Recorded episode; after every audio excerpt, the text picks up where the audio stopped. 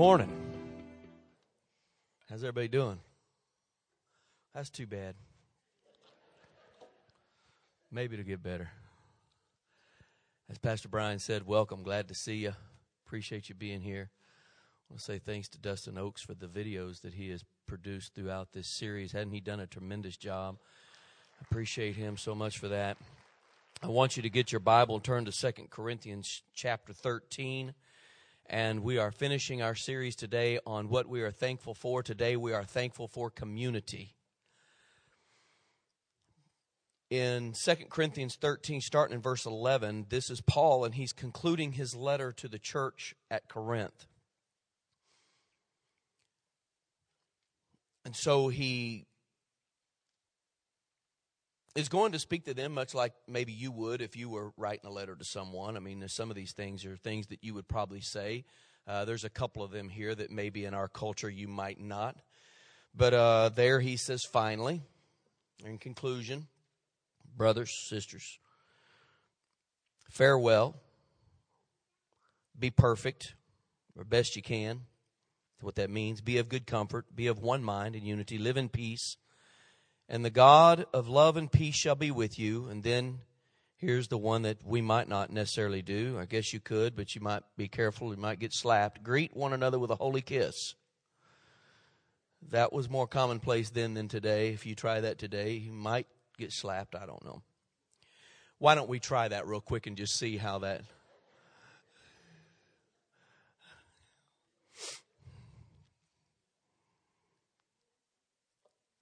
All the saints salute you. And I want you to notice this part right here. The grace of the Lord Jesus Christ and the love of God and the communion of the Holy Ghost be with you all. Amen. Or so be it. Now, we talk about the, the grace of Jesus. We don't understand it, but we talk a lot about the grace and how thankful we are for the grace. Am I right? The grace of Jesus is the grace that saves us and is powerful enough not just to save us, but to keep us. And we've talked about that a lot over the years here. We talk about that amazing grace of Jesus to save and to keep, right? And the next one is the love of God, which is that indescribable which transcends our ability to fathom love of God, that He would send His only begotten Son to die for us. So, so we understand, or we don't necessarily, but we try to understand the grace and we try to understand the love. But the third one here is interesting to me because what does it mean? And the communion of the Holy Ghost. The Trinity represented here Father, Son, Holy Spirit. Grace of Jesus, love of the Father, and communion of the Holy Ghost. What is this? If you study this, you find it is the Greek word koinonia, and it means fellowship. Now, we talk about fellowship a lot here because it's what we're all about. It's at our core. And we understand that fellowship is not just getting together and eating dinner and all those kind of fellowship is doing life together. It is sharing in one another's lives. So this is the commonality that we have with one another.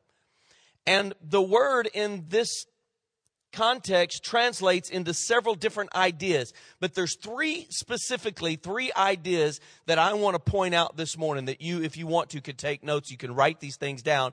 These are what i would say are the the, the, the commonalities of communion or fellowship in this verse. When he talks about the communion of the holy ghost communion here means community as we would understand it in our in in our context in our cultures. That makes sense? Community. It's community. And so community means these three ideas. Number 1 community here means partners.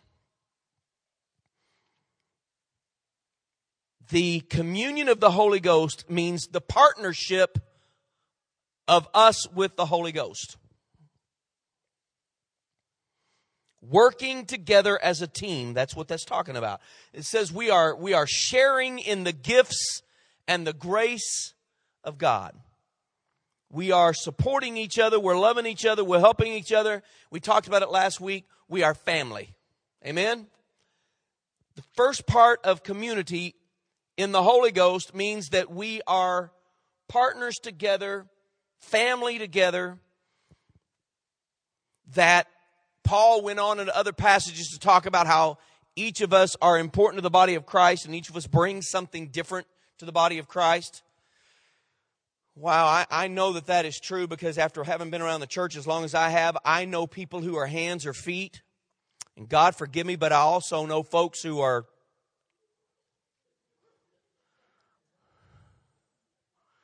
And it takes them all to make a body.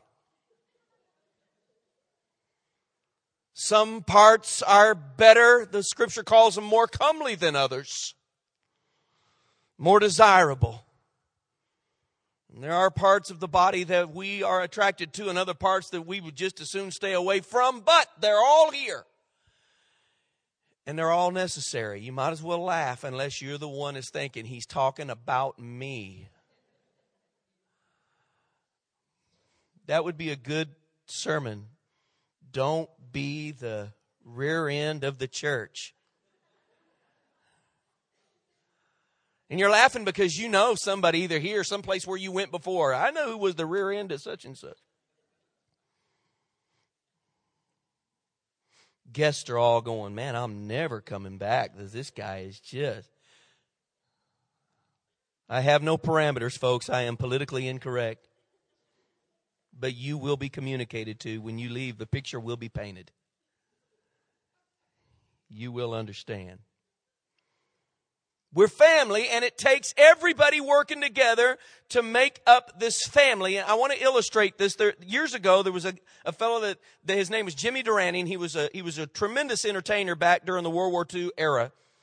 And during World War II, there there was a show that was put on for the veterans, and he was asked if he would come and perform at that show and he loved the veterans and he wanted to do it, but his schedule was very busy on that particular day. And so he said, I'm love to do it, but here's the scoop, guys. I, I, I have a very busy schedule and I have some place I have to be.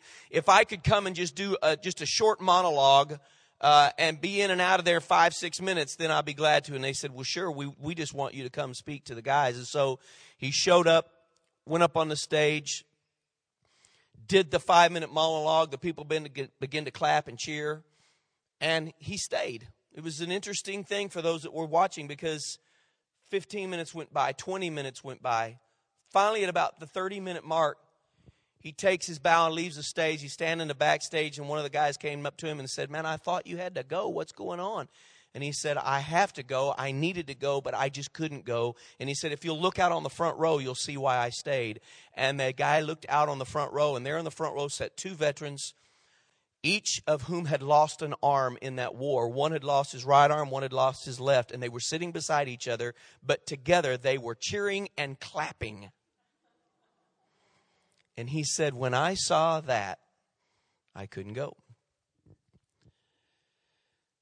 It's a beautiful picture of what should happen in the church as we partner together, hands clapping working with one another. I'm thankful to have you with me as my partner in this same life and mission. So, the first word, the first idea that comes to us when we talk about this community of the Holy Ghost, this fellowship of the Holy Ghost, is that we are partners. And the second idea that is painted to us here is that we are participants. It means partners working together and participants in the same plan and purpose. So, in essence, we are sharing the workload of our Father's business on the earth. That means we're planting, we are watering, we are harvesting. It's somewhere in all of that, all of us are to be busy. We're all here uh, to do our part with the gifts and the abilities that God has entrusted to us.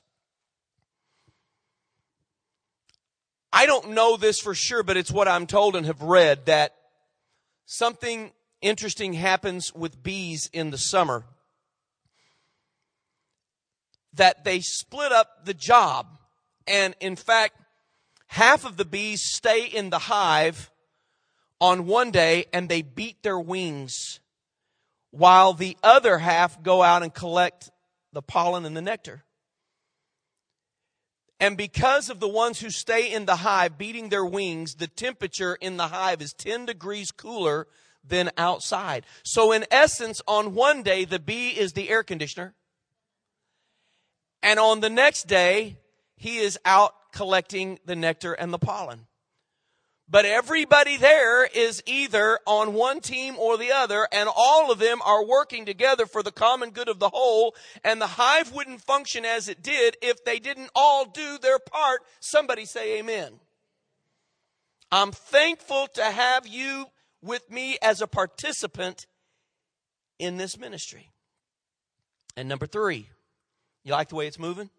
You're like, man, keeps on. We're going to be out in like another five or ten minutes. Partakers. It means distributing and receiving. It is, it is the, the partaking of the views and the feelings of the Holy Spirit. As we're talking about communion of the Holy Ghost. We're partners, we're participants, and we're partakers. So we are receiving now. What, what do we get from the Holy Spirit? Man, that's a message all to itself, or several messages all to itself.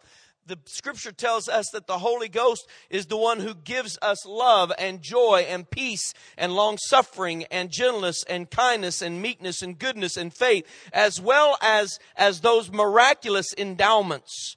And Paul prays, he says, I pray that these things might be imparted freely to all the church in common and that all might participate in them and that all might share and partake in them. Now, how many of you have ever been a partaker of something from the Holy Ghost? Love, joy, peace, long suffering, whatever. Any of it? Any of it?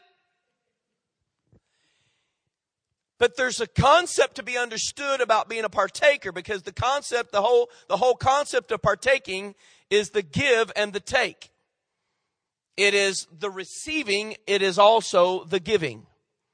So what it requires for you to be a part of this partaking is a word that many of us in our generation dodge to every extent that we can, and it's the word called involvement. I like to watch, but I am not so quick to get involved. Anybody else feel that way? I guess you do. It's quiet in here again today. I'm talking to my own. If you're willing to partake, then you have to be willing to give back. That's the process. If I'm a part of the community and I'm receiving the benefits of being so, then I may, must be actively involved in giving back to the community. What can I give to the community? Well, I bring love and gifts and resources, whatever that might be. And sometimes you think that means money. It doesn't just mean money. It means everything that, that is at my disposal. I bring those things to enhance the body of Christ or the church or the community of which I am a partaker. If you are a partaker of the community, then you must become involved in that community. Somebody say amen. I didn't hear a real good amen, so let me tell you a story. Four people. You ready for this? Four people. Here's their names. Everybody, somebody, anybody, and nobody. There's an important job to do. Everybody was asked to do it, but everybody was sure somebody would do it. Anybody could have done it, but nobody did. Somebody got angry because it was everybody's job and everybody thought anybody would do it, but nobody realized everybody wouldn't do it and ended up that everybody blamed somebody when nobody did what anybody could have done. That's the way it works. John Holcomb made a statement. He said, You must get involved to have an impact. No one is impressed with the wins and lost records of the referee. You're slow, but you're worth waiting on. So I'm thankful to be a part of the community of believers. I, I hope I'm doing my share of the work. I, I'll tell you this much I am certainly enjoying partaking in the work that you're doing.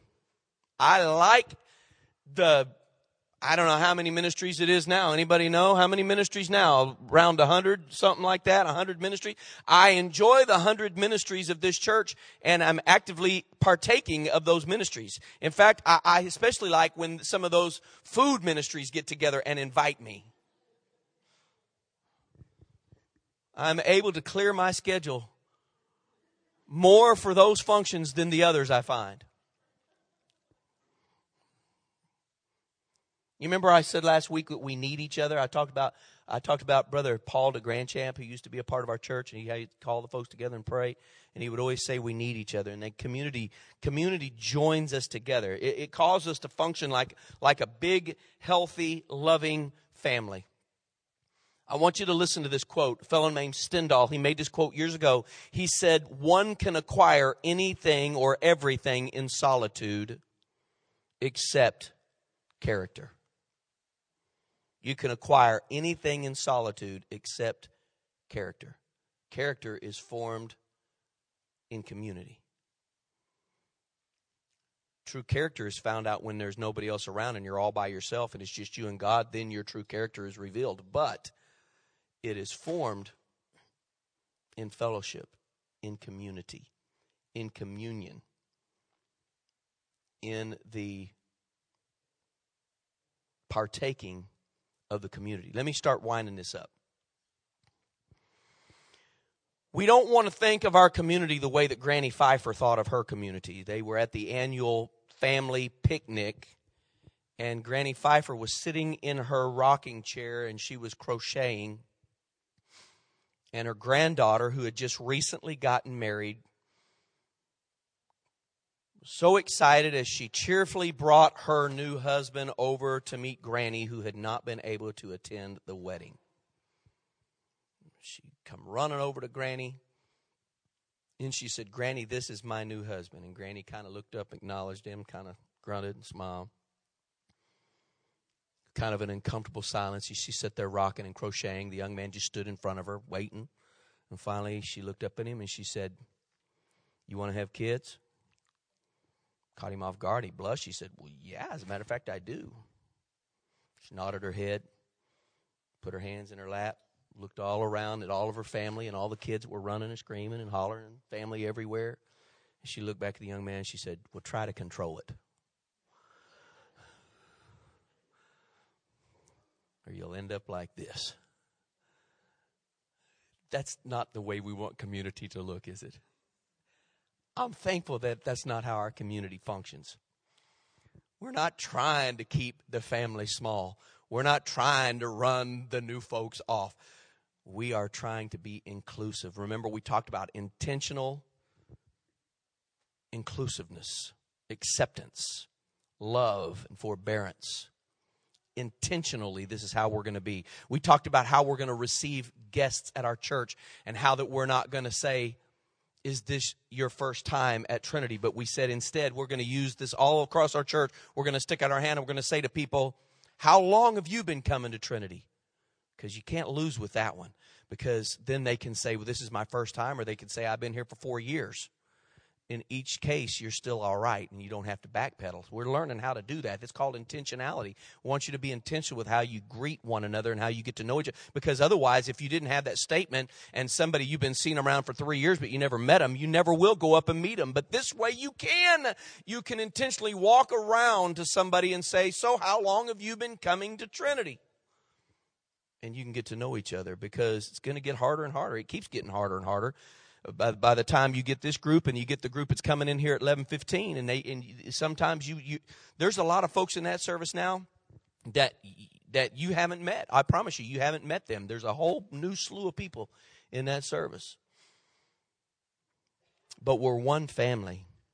We're one community.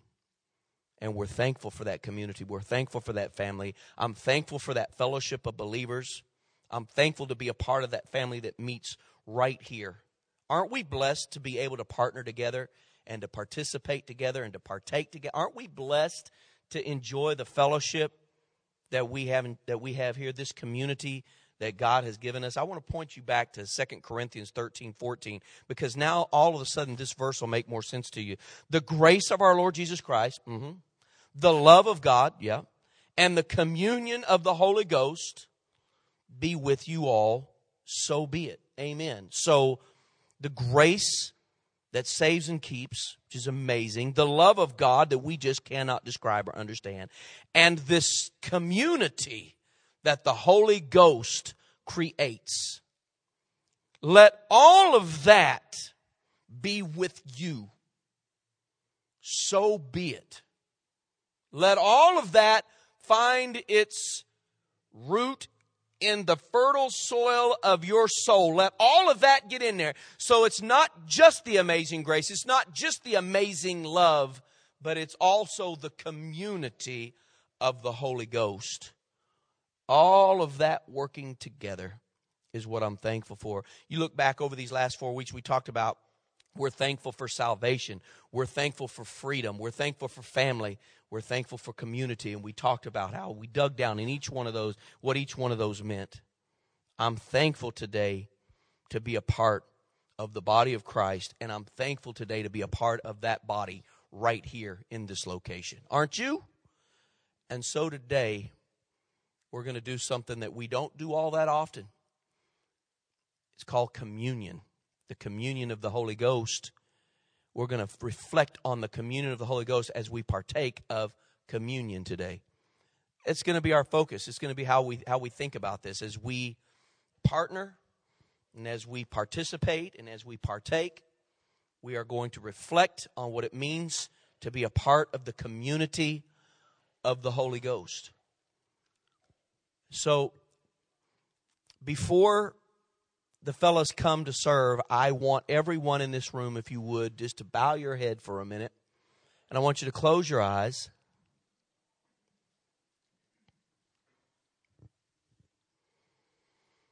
And I want to give you an opportunity to do something that could change your life forever. I want to give you a chance to join the community of the Holy Ghost join the family of believers. If you've never done that, if you've never asked Jesus to come into your heart and to forgive you of your sins, then this day is a marked day, the most important day in your life. It will be the most important decision you ever make. It's far more important, far more important than who you marry or where you go to college or the job you end up working in. All those things are very, very important because they have much to do with how your life will be lived and played out. But I'm going to tell you something. That life, you could make a few mistakes, wouldn't be any fun, but you could make a few mistakes in this life and it'd all be over in 80, 90 years. But the life that you will wake up to the minute that you leave this one will last forever. That's why the decision to become a part of the community of believers is so important. This is an eternal decision. And you are here right now because God specifically ordained this moment in time to bring you to this place, to give you this opportunity. To be convicted in love by the Holy Spirit, as He says, I want you to respond right now. I want you to pray this prayer. There's nobody looking around. It's just me and but I want to ask if that's you, if if if you would like to receive Christ today, if you'd like to become a part of the family, would you lift your hand? Would you hold your hand? I need you to hold it up long enough for me to see you. All over this room. Man, hold them up, hold them up high.